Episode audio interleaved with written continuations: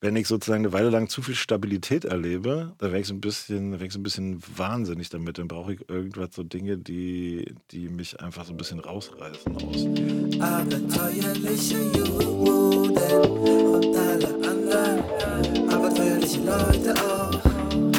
Abenteuerliche Juden und alle anderen, abenteuerliche Leute auch. Der Spukcast der Frankfurter Gemeinde,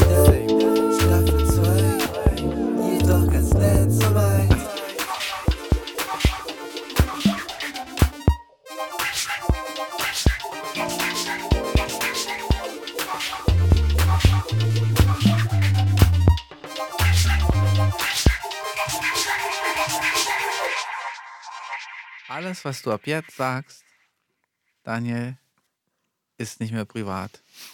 Dimitri Kapitelmann hat mich fallen lassen. Wohin? Tief in den Abgrund. Und mit diesen Worten begrüße ich das Publikum, das sich entschlossen hat, eine neue Ausgabe zu hören von Abenteuerliche Juden und alle anderen abenteuerlichen Leute auch. Heute mit dem sehr, sehr von mir geschätzten Daniel Schulz, Autor des sehr gefeierten, völlig zu Recht gefeierten Romans Wir waren wie Brüder, nachdem zuvor das Essay, das gleichnamige, völlig zu Recht prämiert wurde, mehrmals.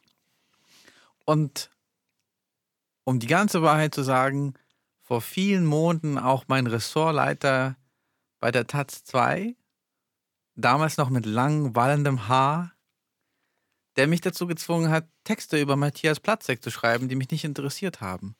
Kannst du dich erinnern? Äh, nein. Das war das einzige Mal, dass du sauer auf mich warst und, mir, und mich in meine, meine Schranken gewiesen hast, als Ah, kleiner Praktikant. warum, worüber solltest du schreiben? Irgendwas über Platzek und den RBB. Du kannst dich selber schon nicht mehr dran erinnern? Ich mich ehrlich gesagt auch nicht. Ja. Ja, Aber ich, ich bin nicht nachtragend. Ich, Nee. war, ich fand das okay, dass du damals strukturelle Gewalt ausgeübt hast. Ich würde das jetzt nicht, nicht öffentlich wieder Du, ich, du, ich, thematisieren. ich finde es auch okay. Man Ja. kann dich ruhig mal ein bisschen, Ja. ne? man kann dir ruhig mal richtig seine Grenzen aufzeigen. Ja, vor ein, allem- einmal wenigstens. vor allem damals, vor allem Ja. damals. Da war ich ja, mein Gott, war ich jung. Tut mir leid. Niemand sollte über Matthias Platzek schreiben müssen, das kann ich an dieser Stelle hier mal sagen. Aber du damals, ich war damals noch nicht so klug. Ich bin an dir gewachsen. Und einmal hast du mich zu dir geladen. Und, du, du, und hast mir eine Textstelle vorgelesen. Äh, ich weiß nicht mehr, worum es ging, aber es war ein South Park-Vergleich. Und dann habe ich erst gedacht, ist das eine Falle? Ist das eine, so eine, so eine, so eine Platzigpirsch, auf der ich bin? Und dann habe ich zu dir gesagt, äh, ich mag South Park, aber ich glaube, nicht jeder kennt South Park, deswegen ist der Vergleich nicht so gut. Und dann hast du mit einem ganz undurchsichtigen Gesicht genickt und dich bedankt und mich an meinen Schreibtisch zurückgehen lassen. War das eine Stelle in meinem Text oder in deinem Text? Von keinem von uns beiden. Das war Es irgendein war Text. jemand, es ja, oh deswegen hielt ich es ja auch für eine Falle. das hätte ich aber auch für eine Falle gehalten. Mhm. Ich muss ja echt ein weirder Typ gewesen sein. Aber ich war damals, glaube ich, 30 und überfordert eigentlich mit dieser, mit dieser Stelle. Man sollte mit 30 keine Ressortleitung übernehmen. Ich weiß, es sehen wahrscheinlich so junge Menschen alle anders, aber ich inzwischen, ehrlich gesagt, auch. Aber, aber das Ressort hat dich geliebt. Die, Ja. Prakti- die Praktikanten. Ich glaube, das ist ihrer Großherzigkeit zuzuschreiben. Hm. Nee, also wie gesagt, ich glaube, ich habe damals viele rätselhafte Dinge getan, die mir auch heute verborgen, verschleiert und im Nebel der Erinnerung verloren gegangen sind. Ich kann mich an nichts von dem, was du sagst, erinnern. Kann auch sein, dass du dir alles ausgedacht hast. Zutrauen würde ich es dir. Aber es klingt irgendwie, es klingt irgendwie so, als könnte es passiert sein. Und sag mal, hast du schon, hast du schon was erlebt? So alles in, In meinem allem? Leben, oder Ja? was? Ja. Hast du schon was erlebt? Äh, Im Vergleich zu wem? Im Vergleich zu dir? Nee, also du musst ja wissen, der Titel, also die Sendung heißt ja nicht umsonst abenteuerliche Juden und alle anderen abenteuerlichen Leute auch. Ah, Ich muss Abenteuer erlebt haben. Ach, ach so, äh, das ist der Mischpokast der Frankfurter jüdischen Gemeinde. Das, das hast du mich gezwungen zu unterschweigen gerade, aber jetzt befreie ich mich davon. Also meine ganze Frage wäre, welches Abenteuer hast du denn äh, schon erlebt vor Corona, von dem die Öffentlichkeit wissen darf? Ähm, du gleichst deine Abenteuer mit Corona ab? Oder, Ne, oder ne, du glaubst, dass man während Corona keine Abenteuer erleben Na doch, danach frage ich dich ja auch. Das, so. ist, das ist ja eine Sendung mit Struktur. Allein, dass ich einen Podcast Sendung nenne, sollte dir schon zeigen, wie Hm. ernst ich es meine. Und wie verstaubt die Strukturen in Wahrheit hier sind. Mhm. Abenteuer, Abenteuer. Du, ich weiß es nicht. Ich war schon mal im, ich glaube, kann, wahrscheinlich, weil ich gerade in der Ukraine war, fällt mir so ein, ich war schon mal in der Ukraine schon öfter, schon irgendwie sehr oft. Mm, Ich war auch mal im Krieg, aber ist der Krieg ein Abenteuer? Bin mir irgendwie nicht so, nicht so richtig sicher. Menschen werden jetzt sehr ernst vor den äh, Radiogeräten sitzen und sagen, der Krieg ist kein Abenteuer. Es ist- er, erhebe dich nicht darüber. Und es stimmt irgendwie auch. Aber wenn man dabei ist, ganz ehrlich gesagt, ähm, selbst äh, die SoldatInnen, muss ich in diesem Punkt sagen, ähm, da gibt es schon welche, für die ist es, glaube ich, eins. Und die leben das auch so ein bisschen so. Also die zelebrieren das so ein bisschen so, so dieses.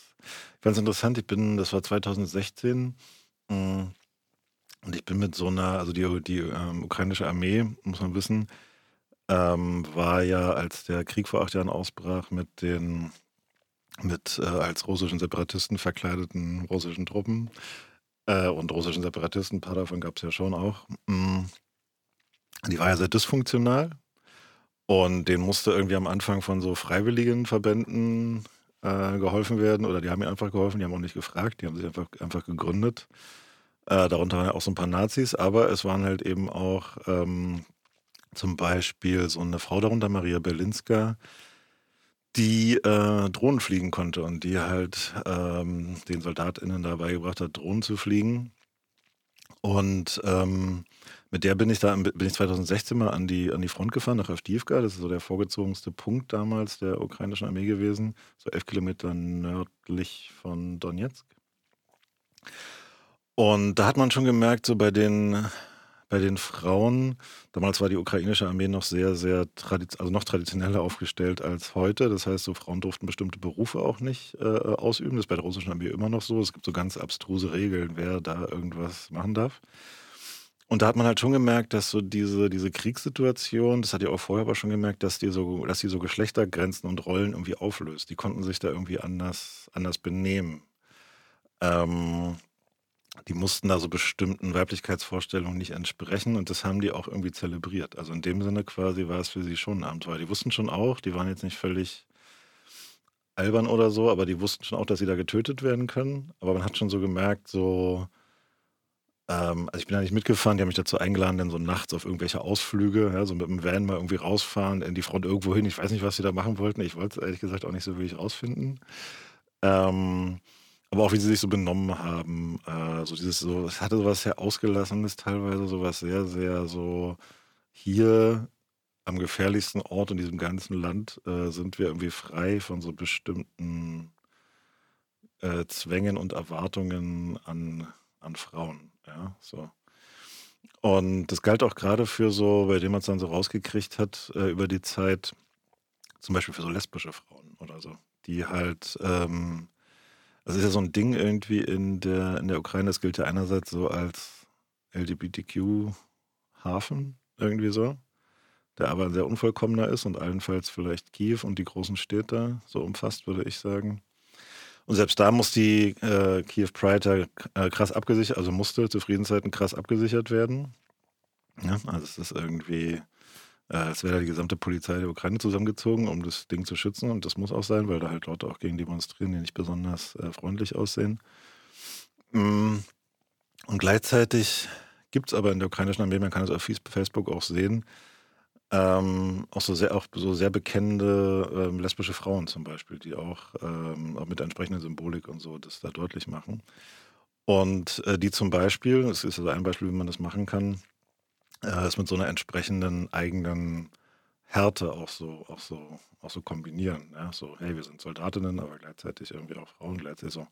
Und für die hatte ich so, von, bei denen hatte ich zum Beispiel auch so das Gefühl, ist diese, diese, diese, diese komische Zone an dieser Front, wo irgendwie die Regeln dieses Landes, die sonst gelten, auch so Geschlechterregeln aufgehoben sind, auf so eine ganz seltsame Art und Weise irgendwie eine andere Form von Leben möglich macht.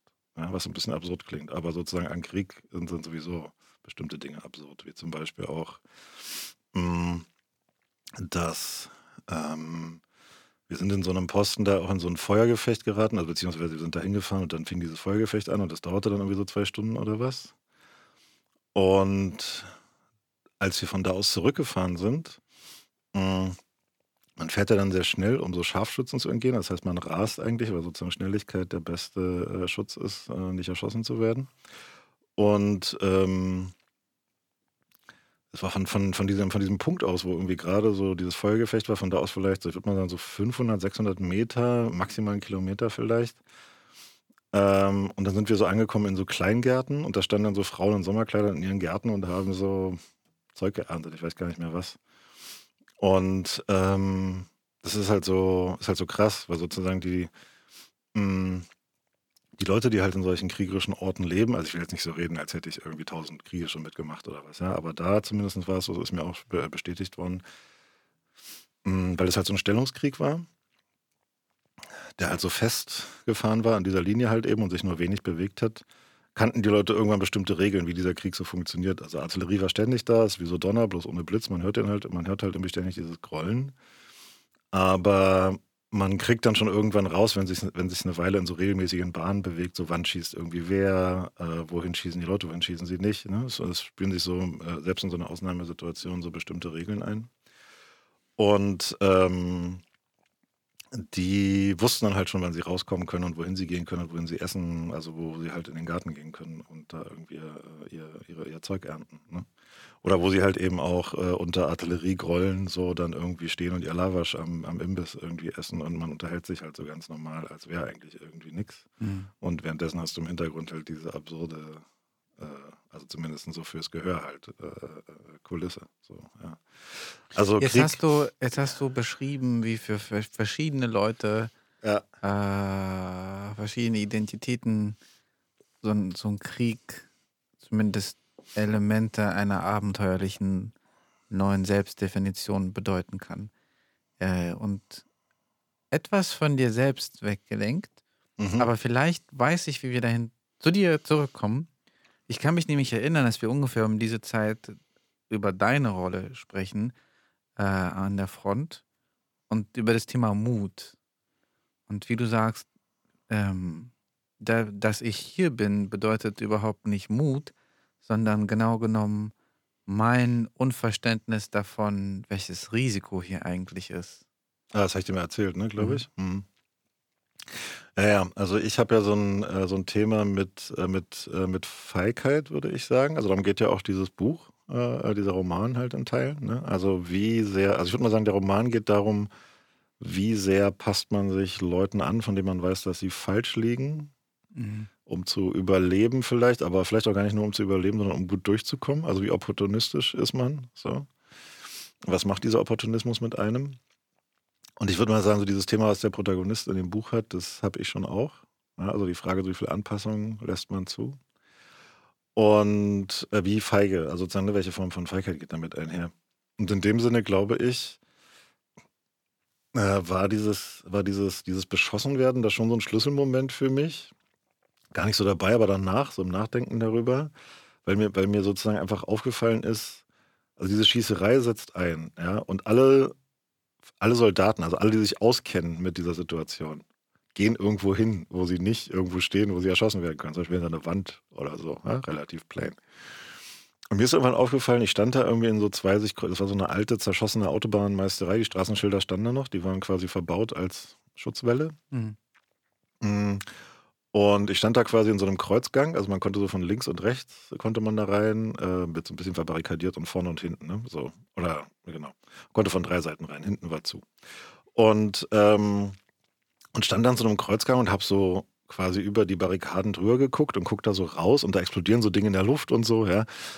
Und, äh, und, und ich gucke mir das so an ähm, und gleich bin ich jetzt nicht rausgerannt und bin, hab da, bin da rumgesprungen, aber so, aber wie gesagt, ich stand da irgendwie einfach groß, äh, wie ich bin und dann gucke ich so irgendwie, ich weiß gar nicht warum, so vor mir auf dem Boden da liegt so ein ukrainischer Soldat und umklammert seine Kalaschnikow wie so ein Baby und hat auf sichtbar Todesangst einfach. Man hat es dem sozusagen, ich habe noch nie jemanden gesehen, der so viel Angst hatte.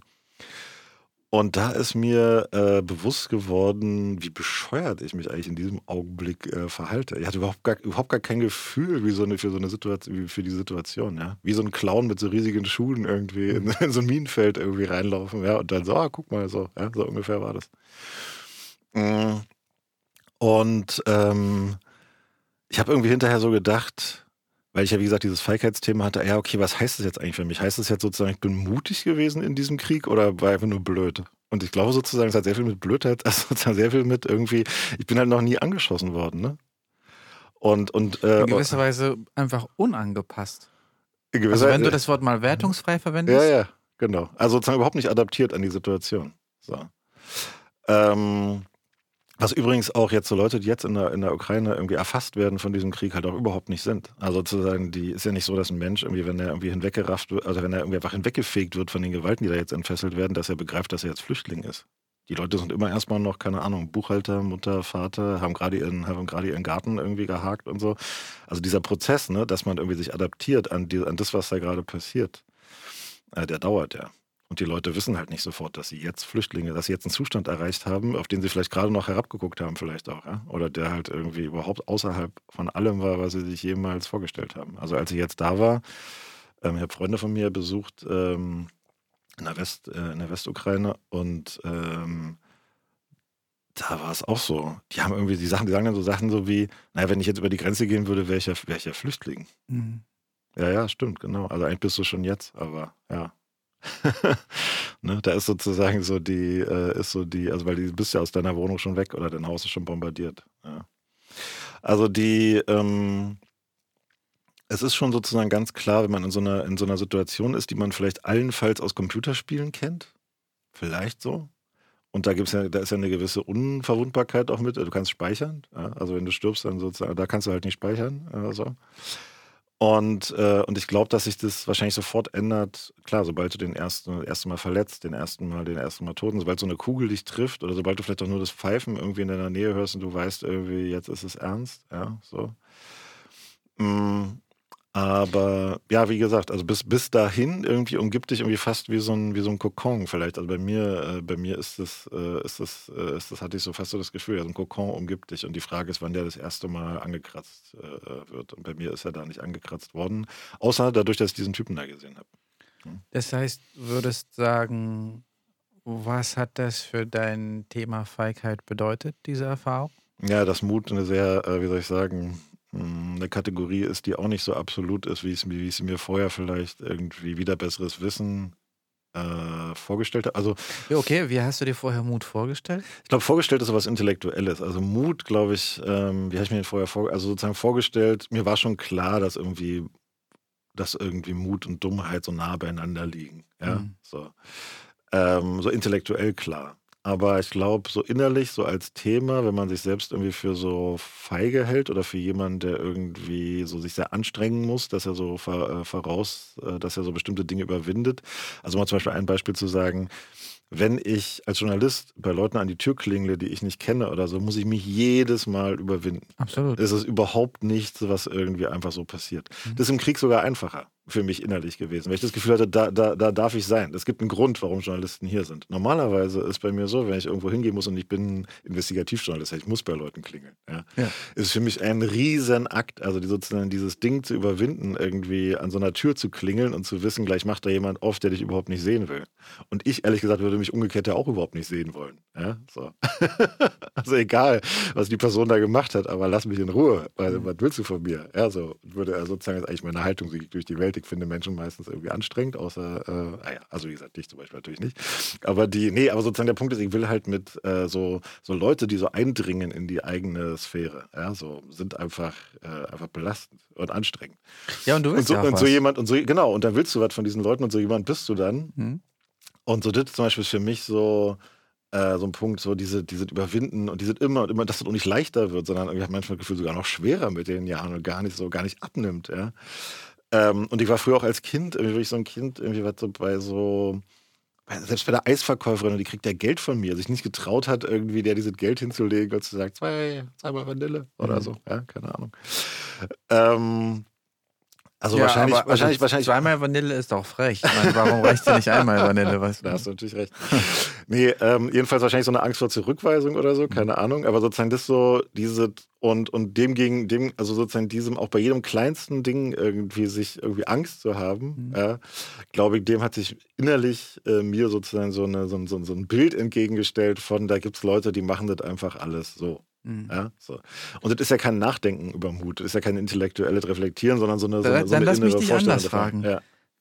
Glaubst du oder hat dein, dein, der frühere Daniel Schulz geglaubt, dass Feigheit leichter zu erkennen und zu bestimmen ist als Mut? ja, mit Sicherheit. Aber was heißt, nee, beides ist leicht zu bestimmen. Die einen sind halt, die einen sind halt Weicheier, die anderen halt nicht. Ich glaube, beide Dinge, das ist ja der Punkt. Ich glaube sozusagen, der früher hätte gedacht, beide Dinge sind leicht zu bestimmen. Ja?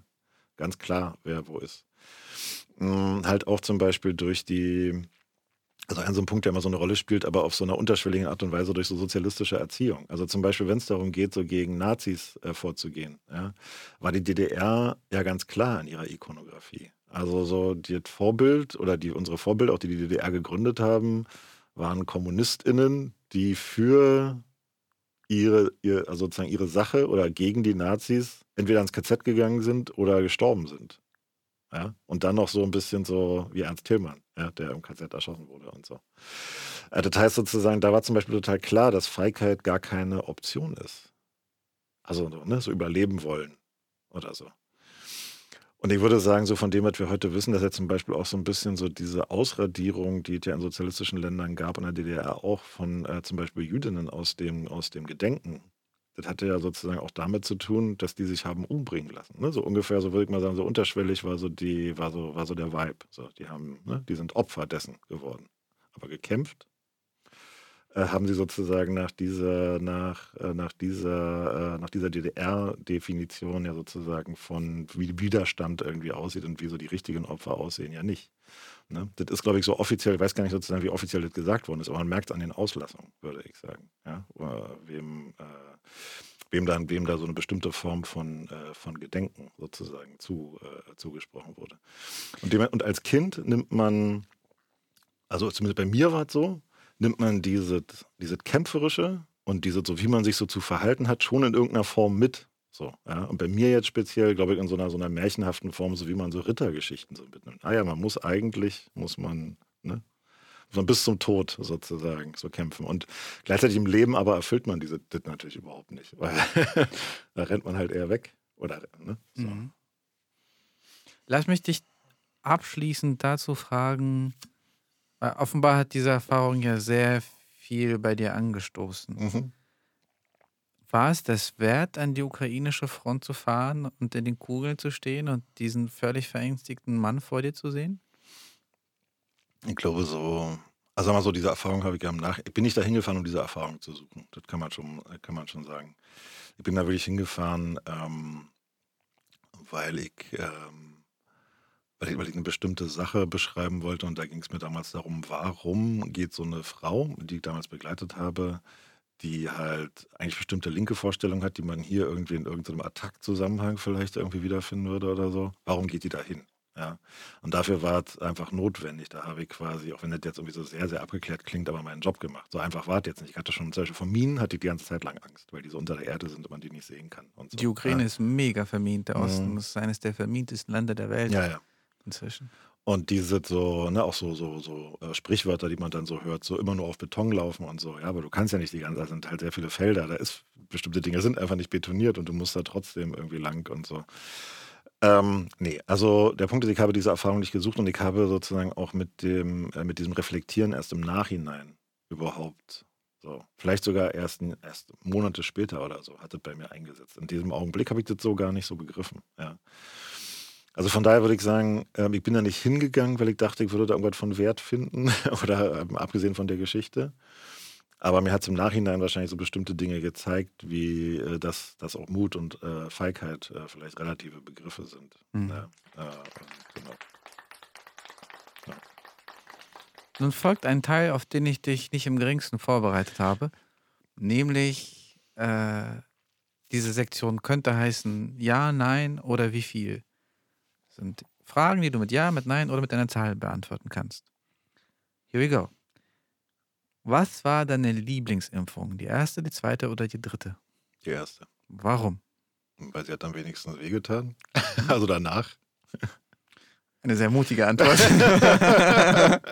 Ja, also AstraZeneca kann ich nur sagen, hat mir am wenigsten Schmerzen bereitet. Danach kam BioNTech und ich habe jedes Mal fünf Tage lang flach gelegen. Ja.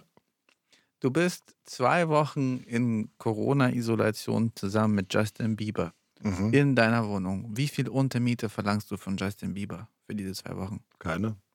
Warum nicht? Warum sollte ich? Also, sozusagen, wenn er, die Frage ist, wie amüsant er ist. Wenn er irgendwie Sachen macht, die mich nicht langweilen und die mich irgendwie unterhalten, dann würde ich keine Untermiete verlangen. Was ist, wenn er die ganze Zeit seine Choreografie übt? Ja, wenn sie unterhaltsam ist, wie gesagt. Was, wenn nicht? ja, dann würde ich Untermiete verlangen. Wie viel? 1000, 1000 Euro, keine 1000 Ahnung. Ja.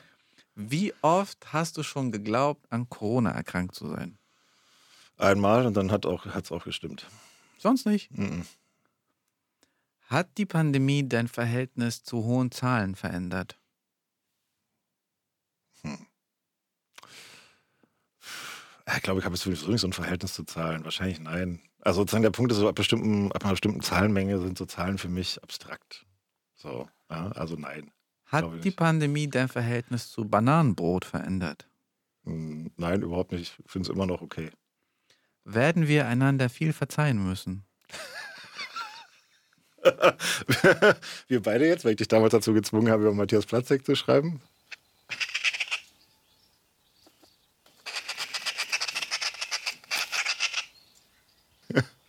Eine, Ja, also, ich bin, ich eine, ich bin für- assoziative ja ich bin für, eine, bin für eine verzeihende und fehlertolerante Gesellschaft natürlich. Hast du bereits viel verziehen? Hm. Ich glaube, ich vergesse die Sachen irgendwie eher immer so. Ich weiß nicht, ob das unter Verzeihen fällt. Hat die Pandemie dein Verhältnis zum Vergessen verändert?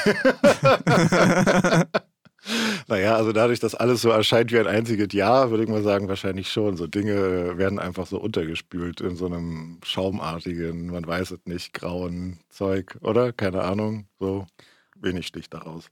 Und dennoch, dennoch möchte ich dich nach etwas Bemerkenswertem aus dieser Zeit fragen, nämlich nach einem Abenteuer, das du im Lockdown vielleicht gewagt hast, mitten in der ekligsten Phase.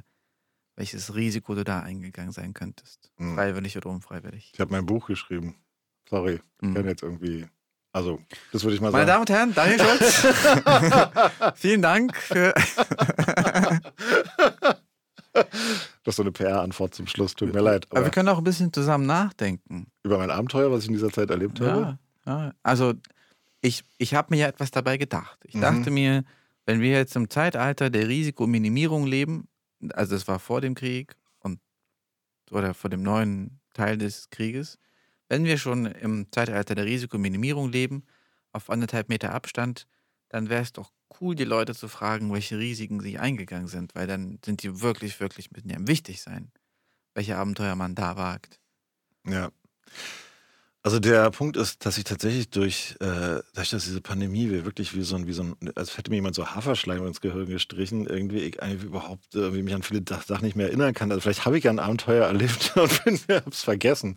Das würde ich mir ehrlich gesagt durchaus zutrauen. Und da ich hinterher so denke, ja stimmt, davon hättest du Dimitri mal erzählen müssen. Aber ähm, Vielleicht, vielleicht hilft es dir, wenn ich sage, du darfst lügen in diesem Podcast. ne? Du kannst dir auch ein Abenteuer jetzt ausdenken, das du unternommen hast. ah, das bin wahrscheinlich vollkommen blockiert. Weil viel zu viel Freiheit. viel, Viel, viel zu viel viel, Freiheit. zu, viel zu viele Freiheiten. Mhm. Was glaubst du, warum du ausgerechnet von Haferschleim gesprochen hast in deinem Gehirn?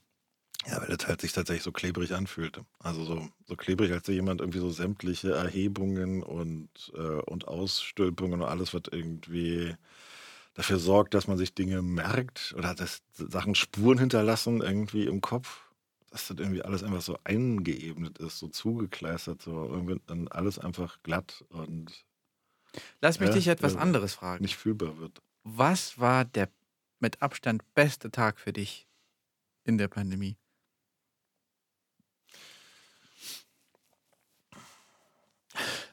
Die werden nicht besonders abenteuerlich werden. Also die, Ja, vergiss Äh. die Abenteuer. Wir sind jetzt bei, einfach bei deinem besten Tag. Ich glaube sozusagen, ich war während, also erstens die Tage, ich war ja draußen auf dem Land, äh, wenn so die, wenn so die Sonne, ich habe so, ich habe tatsächlich so, so eine Schwäche für so brandenburgische Landschaften, so in Sonne, so ein bisschen so, weißt du, so Biedermeier-Kitsch. Ich fürchte, vielleicht, vielleicht bin ich aber auch zu langweilig für Abenteuer, könnte tatsächlich sein. Ähm, und wenn man dann so am, äh, wenn man dann so am, am, am Fluss, äh, gab's, man war da in der Nähe von der Spree, ja so am Fluss gesessen habe und dann morgens so meinen Kaffee getrunken und dann tatsächlich so bisschen so romantisch, so Fluss, Nebel, Sonne. So die, Tage, die waren schon irgendwie sehr, sehr gut. Wenig Also Menschen dabei in dieser Beschreibung. Mhm. Ja, ja, wie gesagt, Menschen sind anstrengend. Und die mh, und er war auf Kreta irgendwie auch in der Zeit, so diese ganz kurze Zeit, wo man so reisen durfte und niemand war dort. Und das war auch super, auch wenig Menschen. Ähm, aber die Menschen, die da waren, die waren total cool. Die waren, die waren super. Ähm, das war irgendwie auch, das war irgendwie auch sehr schön. Ich hatte irgendwie so sehr lange Oh, immer. Brandenburg hast du zuerst gesagt. Mhm. Gibt es da Menschen? Ab und an. Hm. Aber man weicht ihnen aus, wenn es geht, glaube ich. Also wenn man so von weitem so schon jemand sieht, dass einem jemand entgegenkommt, geht man auf die andere Straßenseite. Grüßt Mhm. sich vielleicht noch kurz. Mhm. Ähm, genau. Und äh, äh, Kreta, ich hatte ja früher immer so ein bisschen so, immer so, ein, so ein Problem mit dem Süden. Ich fand den immer langweilig. Ich wollte immer bloß nach Osten fahren. Aber Kreta war super. Und wie gesagt, mein Gehirn ist so stulle. Wahrscheinlich habe ich irgendwas erlebt, was ich irgendwie vergessen habe. Ich kann mir nicht mal was ausdenken, irgendwie gerade, weil so alles so. Vielleicht ist das die Nachwirkung der Pandemie. Oder ich bin einfach müde, weil ich wirklich, äh, weil ich gerade irgendwie äh, sehr lange nicht geschlafen habe. Könnte irgendwie, könnte irgendwie auch sein. Wenn du die Wahl hast, dazwischen in stabilen, aber langweiligen Zeiten zu leben oder in aufregenden, aber ziemlich schwer zu- vorauszusagenden Zeiten zu leben, was ist dann deine Wahl? Wahrscheinlich eher so die ähm, schwer vorauszusehenden, weil halt ähm, der Punkt ist irgendwie, ich weiß gar nicht warum, aber ich glaube halt so, manchmal dringen so, habe hab jetzt gerade gemerkt, wenn ich mich so versuche daran zu erinnern, was ich eigentlich gemacht habe in dieser Zeit, manchmal dringen so Dinge so schwer, so dauerhaft zu mir durch. Und damit das so ist, brauche ich so Erlebnisse. Also zum Beispiel, mir fällt gerade ein, ich war auch immer während der Pandemie auch in Odessa irgendwie mal für, äh, für äh, mehrere Wochen. Und das war eigentlich sehr interessant. Interessante Leute getroffen. Mm, Aber der Punkt ist, ich bin dann immer sehr im Moment, aber es hinterlässt in mir gar nicht so viele Spuren. Ich erinnere mich irgendwie schwer daran, außer an Sachen, die mir peinlich sind.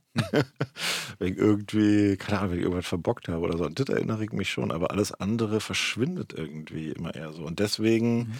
wenn ich sozusagen eine Weile lang zu viel Stabilität erlebe, dann werde ich so ein bisschen, werd ich so ein bisschen wahnsinnig damit. Dann brauche ich irgendwas, so Dinge, die, die mich einfach so ein bisschen rausreißen aus dem, aus dem Hier und Jetzt. Oder ich fange unheimlich viel an zu essen und werde dann so sehr dick und so, was ja an sich nicht ein Problem ist, aber für mich ist halt Kennst du dieses Gedankenexperiment von, von Daniel Kahnemann, dem Nobelpreis-Psychologen? Äh? Nee. Also der sagt, der sagt quasi, äh, sie kriegen eine Weltreise geschenkt an die schönsten Orte des, dieses Planeten, Mhm. umsonst, die schönsten Hotels. Die Krux ist nur, sie dürfen keine Fotos machen und sie werden keine Erinnerung behalten, Mhm. würden sie diese Reise antreten. Ja, natürlich. Ich finde das nicht so natürlich. Also Fotos machen mag ich sowieso kaum. Oder aber, so aber was ist, wenn du wirklich alles vergisst davon? Ja, offenbar ist das ja ohnehin schon so. Ja, und das bringt mich aber zur zweiten Prämisse. Und du, du hast hier ein bisschen validiert gerade, ja. äh, was Kahnemann sagt, nämlich ähm, man merkt sich zwei, zwei, nach zwei Parametern Dinge. Also was, was hilft gegen, was löffelt den Haferschleim weg? Mhm. Und das ist zum einen sind die Höhepunkte und die Tiefpunkte. Du hast gesagt, was peinliches. Ähm, das, also es geht so weit. Nee, anders. Also das sind Höhepunkte und Tiefpunkte und das Ende. Wenn das Ende, je nachdem wie das Ende ist, wird auch deine ganze Erinnerung. Also beispielsweise, du bist äh, 20 Jahre lang glücklich mit der Eisverkäuferin verheiratet, die dir dann doch diese zwei Kugeln Waffeln verkauft hat. Aber dann trennt ihr euch. Und die Scheidung ist ganz übel und hässlich.